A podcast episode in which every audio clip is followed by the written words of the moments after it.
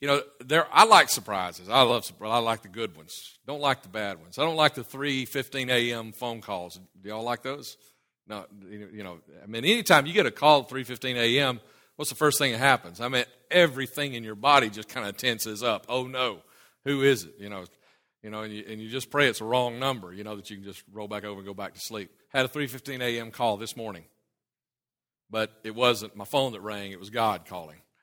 Woke me up at 3:15 a.m. Wouldn't let me go to sleep for about an hour and 45 minutes. You know, you keep laying there thinking, okay, I'm gonna pray a little bit, and God's gonna let me go to sleep. And you know, I prayed a little bit and just had to pray more and pray more. And it was about this sermon today. Just uh, I just had to pray through this sermon today. And I, t- I tell you that because you know if um, if you get a phone call in the middle of the night, it's normally something serious, unless it's a wrong number, right?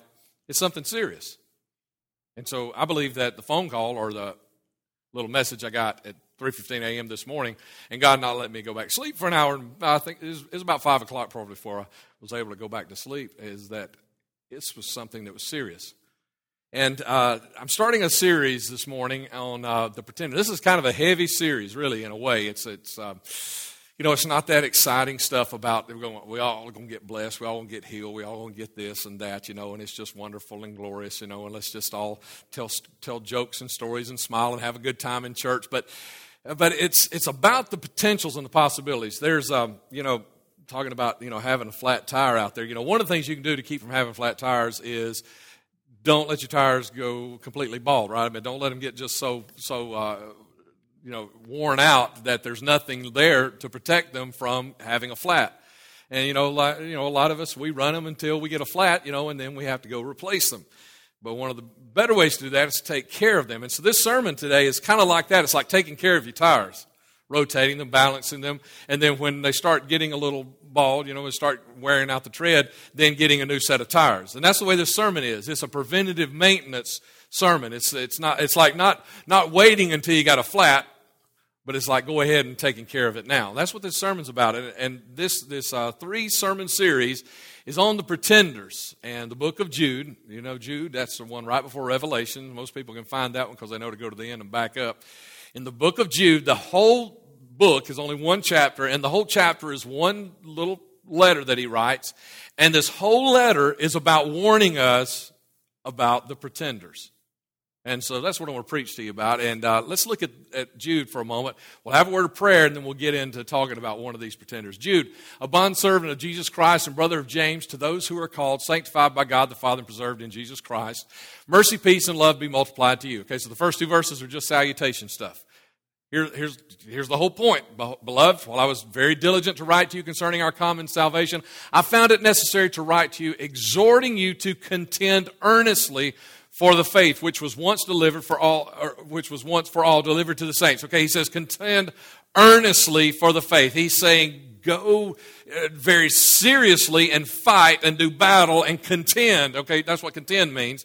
You know, it, it means to work, it means to, to contend, it means to, to, to fight, it means to do whatever's necessary to maintain. So contend earnestly for the faith and not just the faith. Sometimes we see this as uh, how we're supposed to fight for you know Christianity here in our country. We're supposed to. That's not all these. He's talking about an individual as well.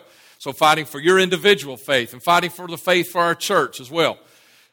For certain men have crept in unnoticed, who long ago were marked out for this condemnation. Let me say this. Uh, because this was written in a very patriarchal time. You remember everything was ma- male, you know, men, men, men, men. So there can also be women who creep in unnoticed as well. All right, so he says, certain men have crept in unnoticed. He's talking to the church, talking about the church, who long ago were marked out for this condemnation. They were ungodly. They turned the grace of our God into lewdness and deny the only Lord God and our Lord Jesus Christ. We're skipping down to verse 11. Woe to them, for they have gone in the way of Cain. They have run greedily in the air of Balaam for profit and perished in the rebellion of Korah. Verse 16 there, these are grumblers, complainers, walking according to their own lusts, and they mouth great swelling words, flattering people to gain advantage. But you, beloved, remember the words which were spoken before by the apostles of our Lord Jesus Christ. Here's what they said. they told you there would be mockers in the last time who would walk according to their own ungodly lusts. These are sensual persons who cause divisions, not having the Spirit. Okay, I pastored for about 15 years before coming to this church and, and uh, to plant this church, relaunch this church, Church 2911. And I wish I could tell you that I, I don't know one, I don't have one clue about what Jude is talking about. But I tell you, I read that and I see so many things in the past of pastoring, and I see these things over and over and over. Man, I back up a little bit, talk about complainers and grumblers, you know, and those, and right here at the end of this, those who cause division, and it happens. And so here's what I'm talking to you about. Is it happens, and God, God has blessed this church. You know, we have uh, a lot of growth, and you know, I'm, I was telling the nine o'clock. I'm, I'm really anxious to get into the middle of August or September sometime when everybody gets off vacation and we get everybody back all at once and just, just really see what we've got here at church because we've got so many missing every week. And I'm really anxious and looking forward to that because God has really blessed the church. And, and, let me tell you another way He's blessed the church is He is really like it's like He just built this hedge of protection around us. You remember Job? If you remember that story, that's what He did with Job, and He protected Job. And God does this for us. He does it for us when we're when we're young in the faith and we don't know how to pray our own prayers. We don't know really how to fight. God just protects us and keeps us from, uh, from a lot of the stuff that the devil would like to bring against us. And he does that for new ministries as well. He, he protects them. But eventually, you know, we Christians, we have to grow up. We have to start fighting our own battles. And churches, we have to do the same thing. We have to grow up. And listen, let me tell you something. The first year and a half of, of this launch, this it's been easy. I, I know there's been a lot of hard work. I'm not saying that. I'm telling you, it's been easy. We've not fought a lot of the devil. We've not fought a lot of it. But I tell you, the devil is not happy with what he's seeing going on here. There are a lot of people. We've got over 40 people attending this church right now that were unchurched before coming to Church 2911. You know, we've, we've got about 160, I guess, that attend here regularly. You know, we catch about 130 or so of them. Uh, my dad used to say, he said, I'm running about 150, but I'm only catching about 130 of them or something. That's about, we got about 160 or more people attending here, and about 130 we see week to week, you know, as, as they, as they kind of come and go. And you know what? Satan's not happy about that. He is not happy about it, and he wants to do whatever he can to stop that. He wants to run you off. He wants to hurt your feelings. He wants to find somebody that'll come in here, and, and that's what I want to preach to you about because they are coming. He's going to send them. He's going to find some, and you know what? They may be even a well-meaning soul, a person that has no idea how much Satan is going to try and use them to defeat a church, destroy a church, or even just destroy one of you. And you know what? This is my heart. This is my vision. This is my dream. This is what God put in me to build.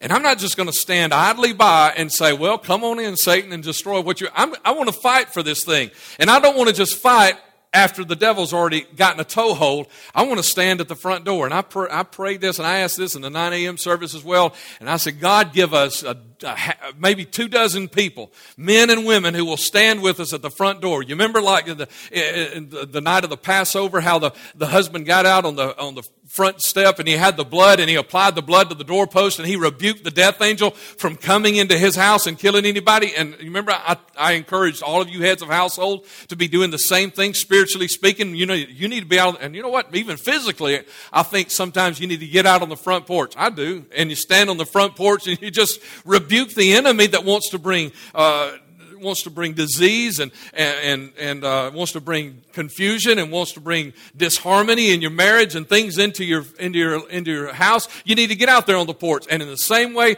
I pray, God, give us at least a couple of dozen men or women who will help me spiritually get out on the porch of our church and just rebuke the, these pretenders that the, that the devil, this, this, pretending spirit that the devil wants to send into our church to destroy what God is doing. Now, listen, we're, we're really wrapping up in, in these three sermons, we're kind of wrapping up the summer. I mean, you know, after these three weeks, you know, we're kind of going to be, kids are going to be back in school, basically, you know, and, and you know, we're, it's like we're wrapping up the summer with these three sermons right here. And, and so, so, and I know, you know what? It may not be the most exciting sermon you've ever heard because you know, you know, you might want to swing from the lights, you know, and have just a really good shouting timer kind of a thing they used to talk about, you know. But listen, this is important to us. It is important. If we don't fight the fight, to make sure God open our eyes that if the pretender spirit walks in that back door, don't let it get on me. God, if the pretender spirit walks in that back door, give our pastor wisdom to not promote them to a place of leadership in the church. If that pretender spirit comes in, let us see it, God. And if it gets on somebody, and if they're a well-meaning soul, then God help us help them to get saved, you know, and get that, that pretender spirit off them and get the spirit of God within them because they cause division, not having the capital S spirit talking about the spirit of God because they've got this pretender spirit. That's the message. Heavy message this morning, huh? Heavy message. Will you accept it? Will you receive it? Will you hear it? Hang in there with the pastor this morning. Let's pray. Father, come to you one more time, God, just before this message and ask your Holy Spirit to just lead us in this time. God, this is important, Lord. I, I, I, don't, I don't know about gossip, God. I, I don't know about those things in this church. I, I don't see it. I don't hear it yet, Lord. But I know that the enemy, God, has a plan against what's going on in this. He doesn't like it. He doesn't like the growth. He doesn't like not just the numerical growth. He doesn't like the spiritual growth that is happening in so many of these, Lord. How they're, how they're really getting a hold of you, how they're beginning to dig deeper. He doesn't like that, God. And He's got a plan.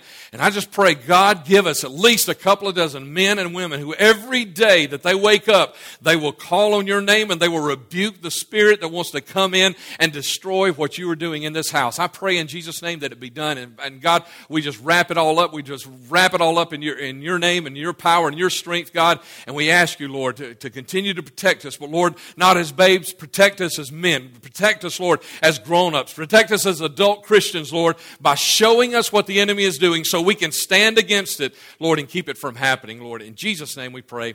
And everybody said, Amen. Every Sabbath morning, a particular man gets up early, starts preparing to go to worship, puts on his clothes, checks to make sure he has his offering, got everything together, you know. He's thinking about, you know, it's, it's, not, you know, he's not thinking about lunch after church. Y'all ever think about lunch before church? During church, during the sermon, after you nodded off twice or whatever. I must just be hungry. And you start thinking, not thinking about lunch. He's thinking about worship.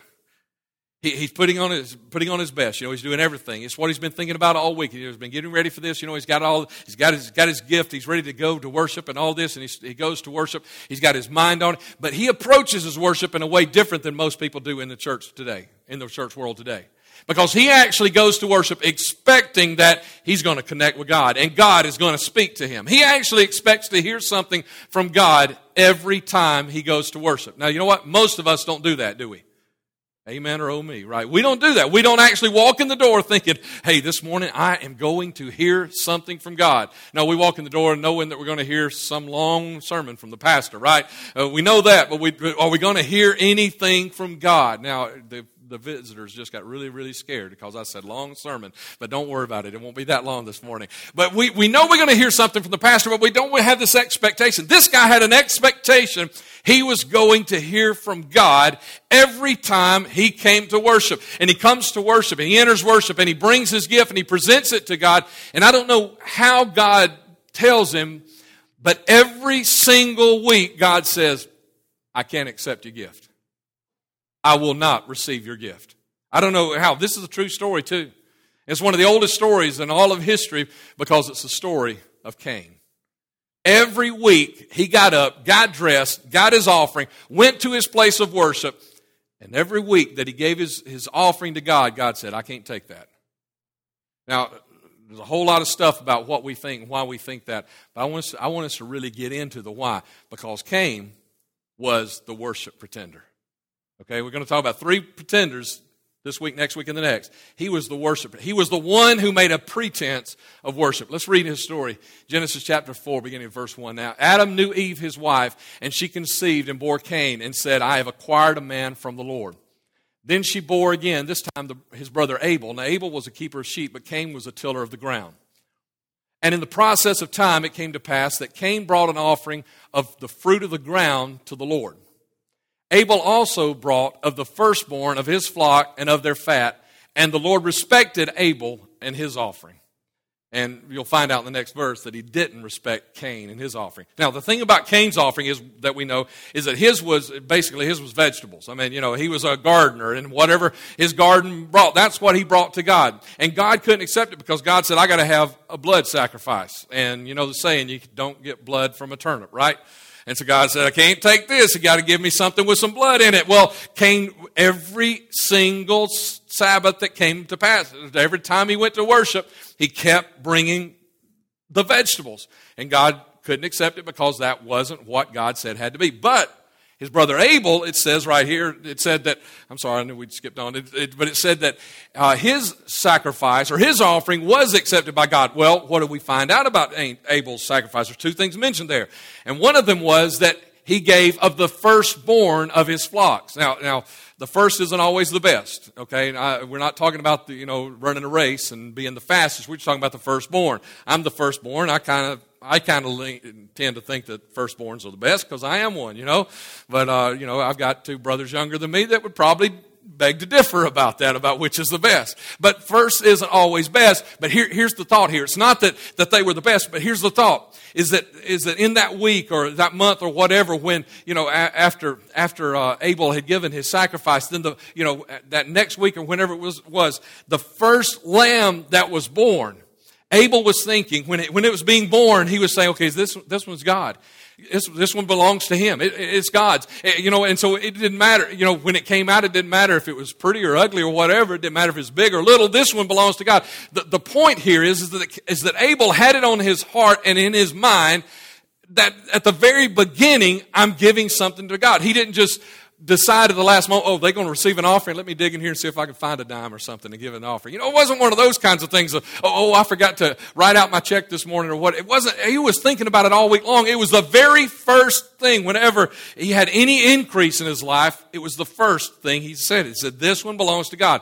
But the second thing there was this Hebrew word, Caleb, uh, which means fat. Okay? He brought of the fat of the first.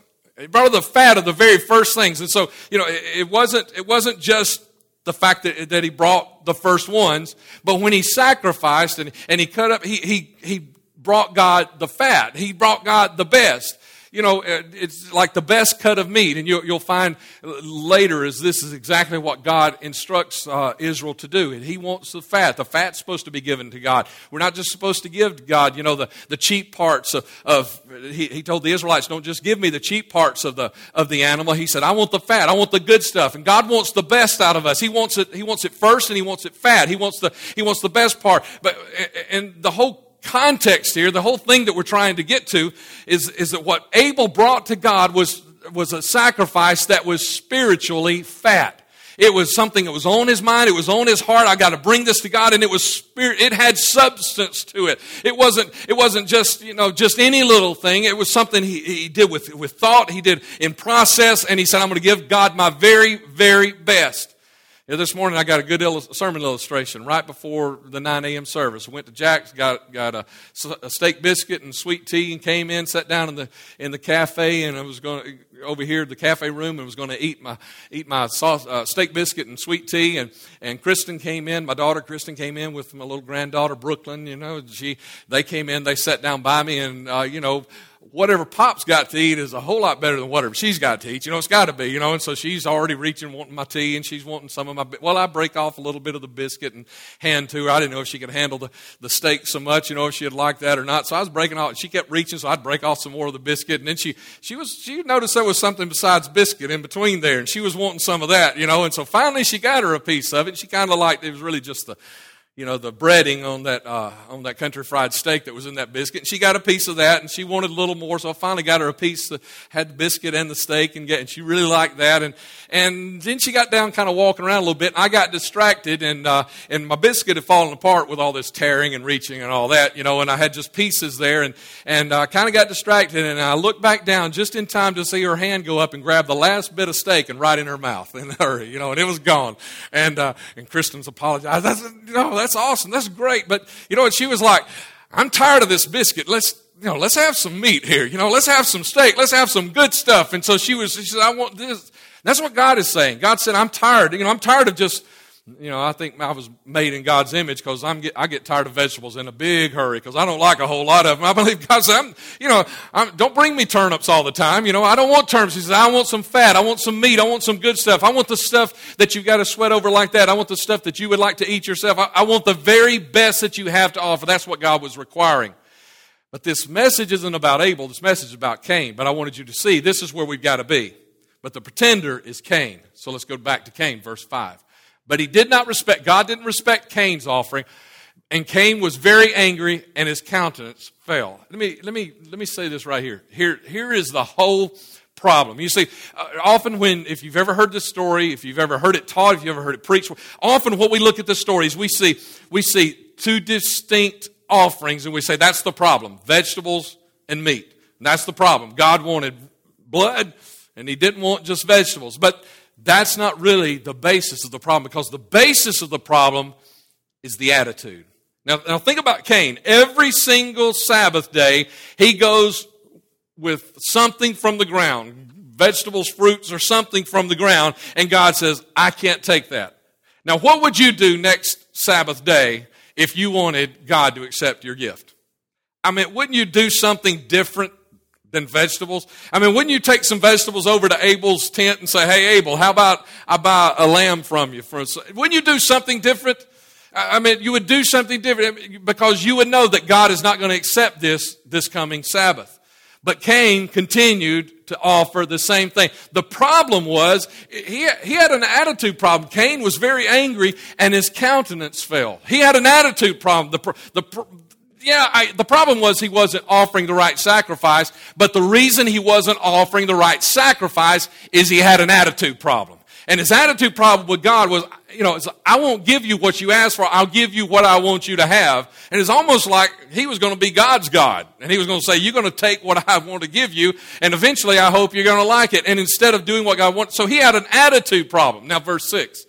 So the Lord said to Cain, why are you angry? Why is your countenance fallen?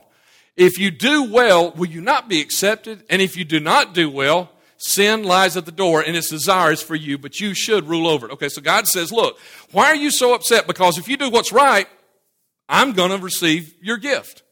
Now, does that mean God's going to receive his, his vegetables? I don't think it's that. Here's what's going to happen. If Cain gets his attitude right, if Cain gets his heart right, you know what he's going to do?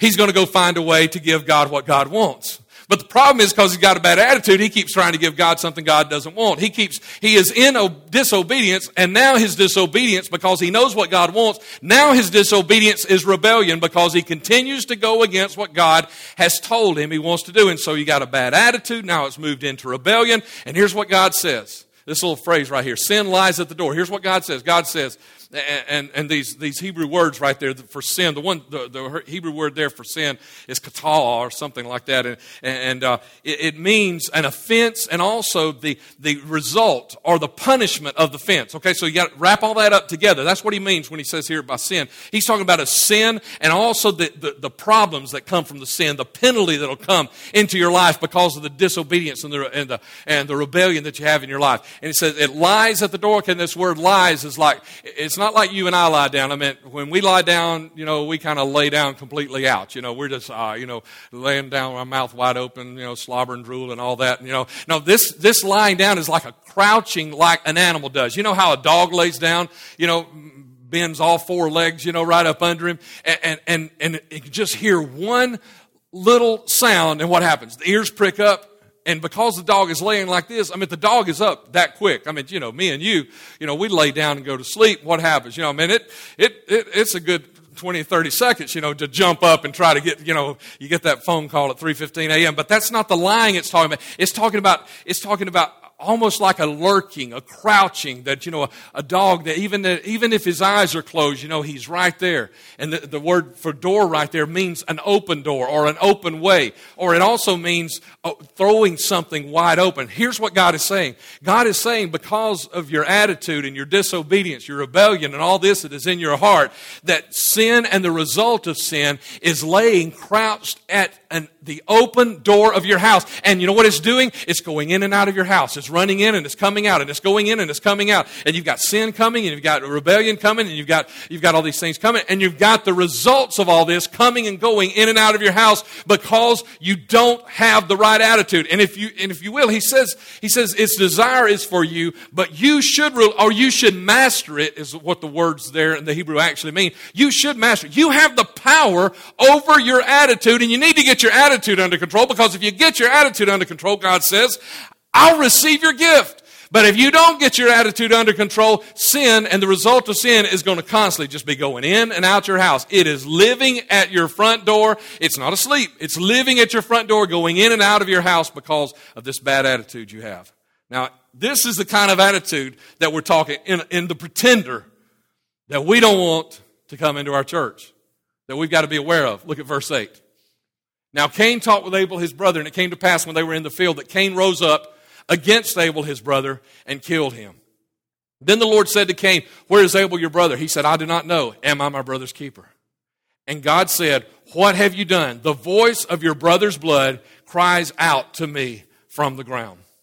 And so, what does the pretender do? The worship pretender, the guy who makes a pretense of worshiping God, what does he do?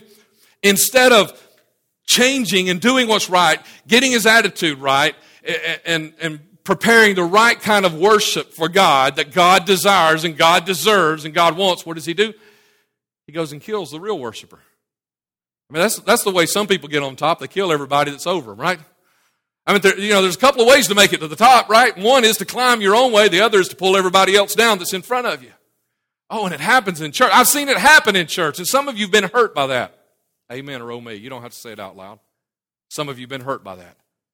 Other people pulling you down because you were trying to do right with God. Exactly. That's, that's what Abel had done. Abel had done everything right with God, and the only way Cain could get up to a place where he could be accepted by God, he thought, was to pull Abel down. Because if I pull Abel down, and of course he pulled Abel down all the way, I mean, he killed him, then, you know, Cain coming now with his, with his, with his garden vegetables, Cain coming to God now with his garden vegetables was about the best God could have on the Sabbath because now Abel was totally out of the way.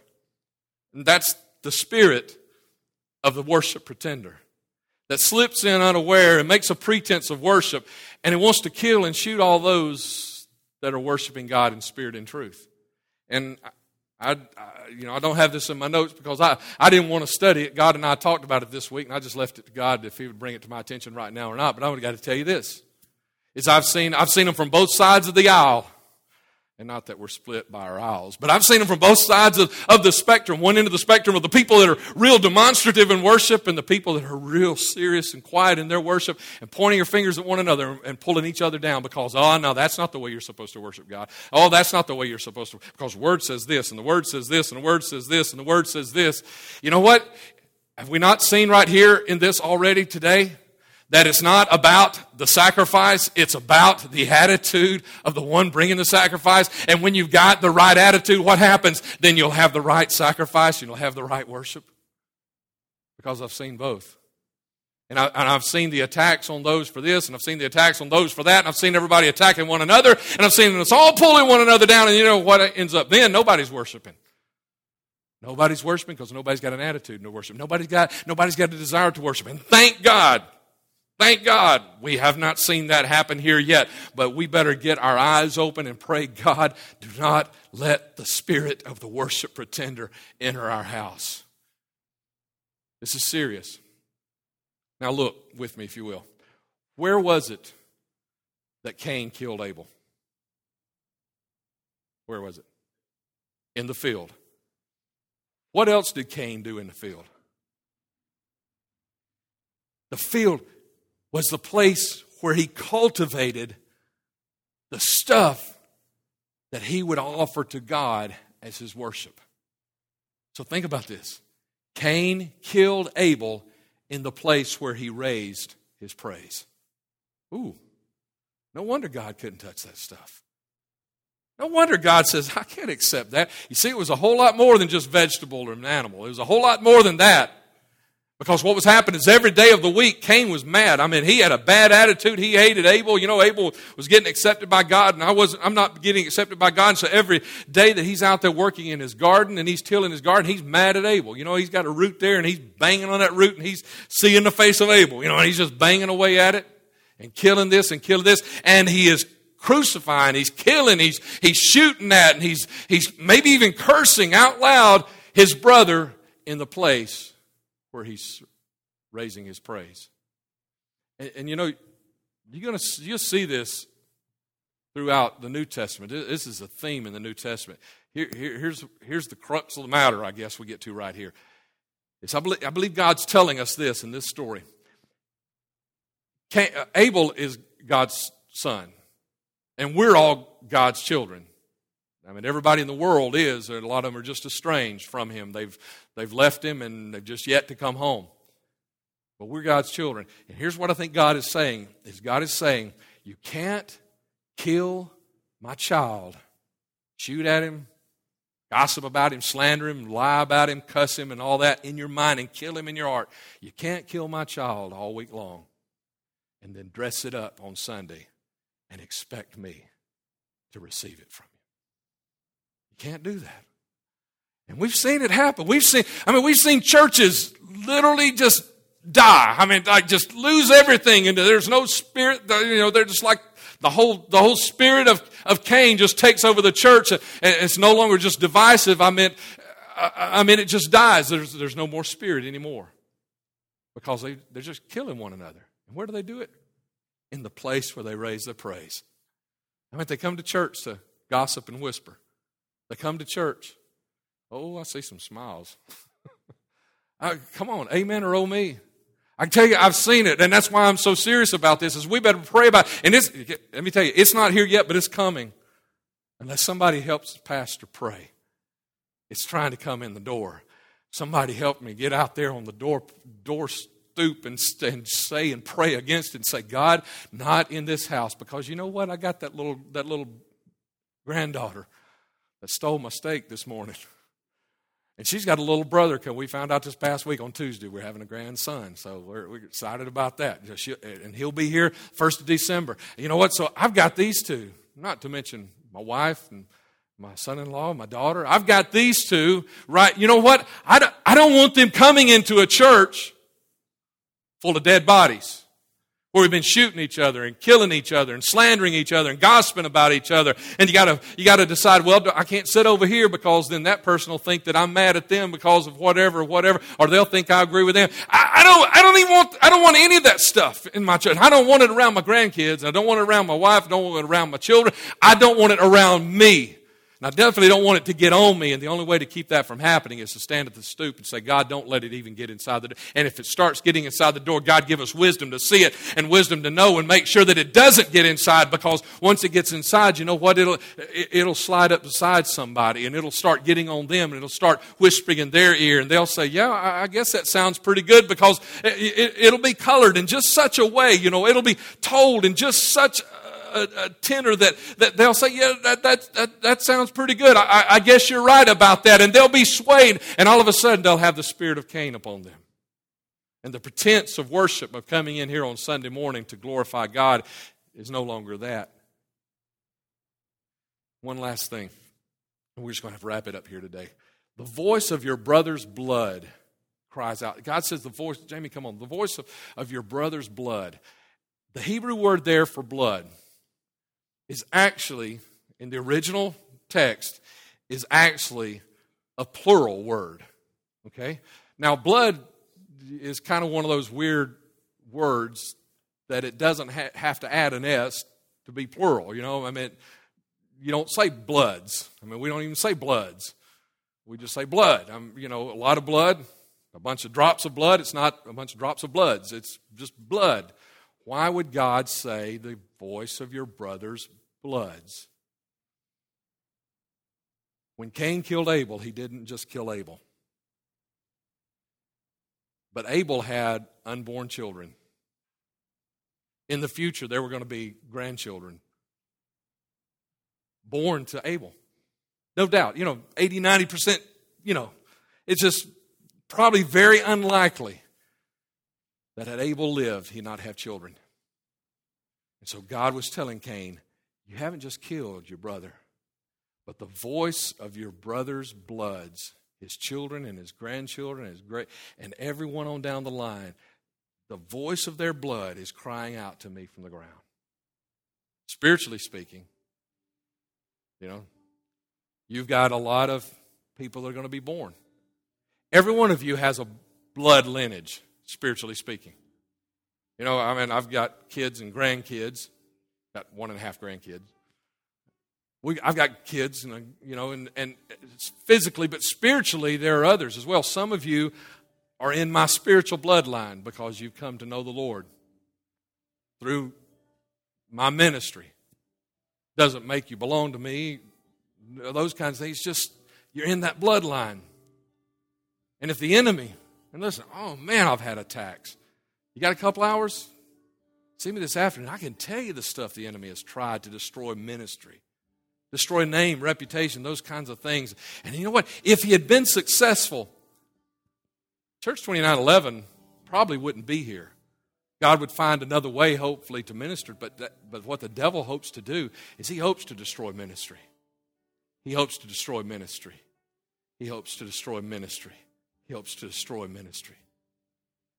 And when Cain slips in here. He's not just, if, if, if, this, this pretense spirit of Cain gets into our church, he's not going to just kill me or you, and, and it's going to be you that leaves and says, I'll never be back there because they did so and so, or somebody said this about me, or I heard this, or whatever. And, so, and one of you quits. It's all those other people also that God was going to use you to reach, to bring to church. Well, that's why this is so serious. It's not just about us. It's about, it's about two or three more generations of spiritual children and grandchildren that God wants to bring into our church that the spirit of Cain is going to try to get in. And God, give us a couple of men or women strong enough, willing to stand up every morning and say, Not in our church. I want to ask you to do me a favor. Would everybody stand and come? Let's have a closing prayer in the altar.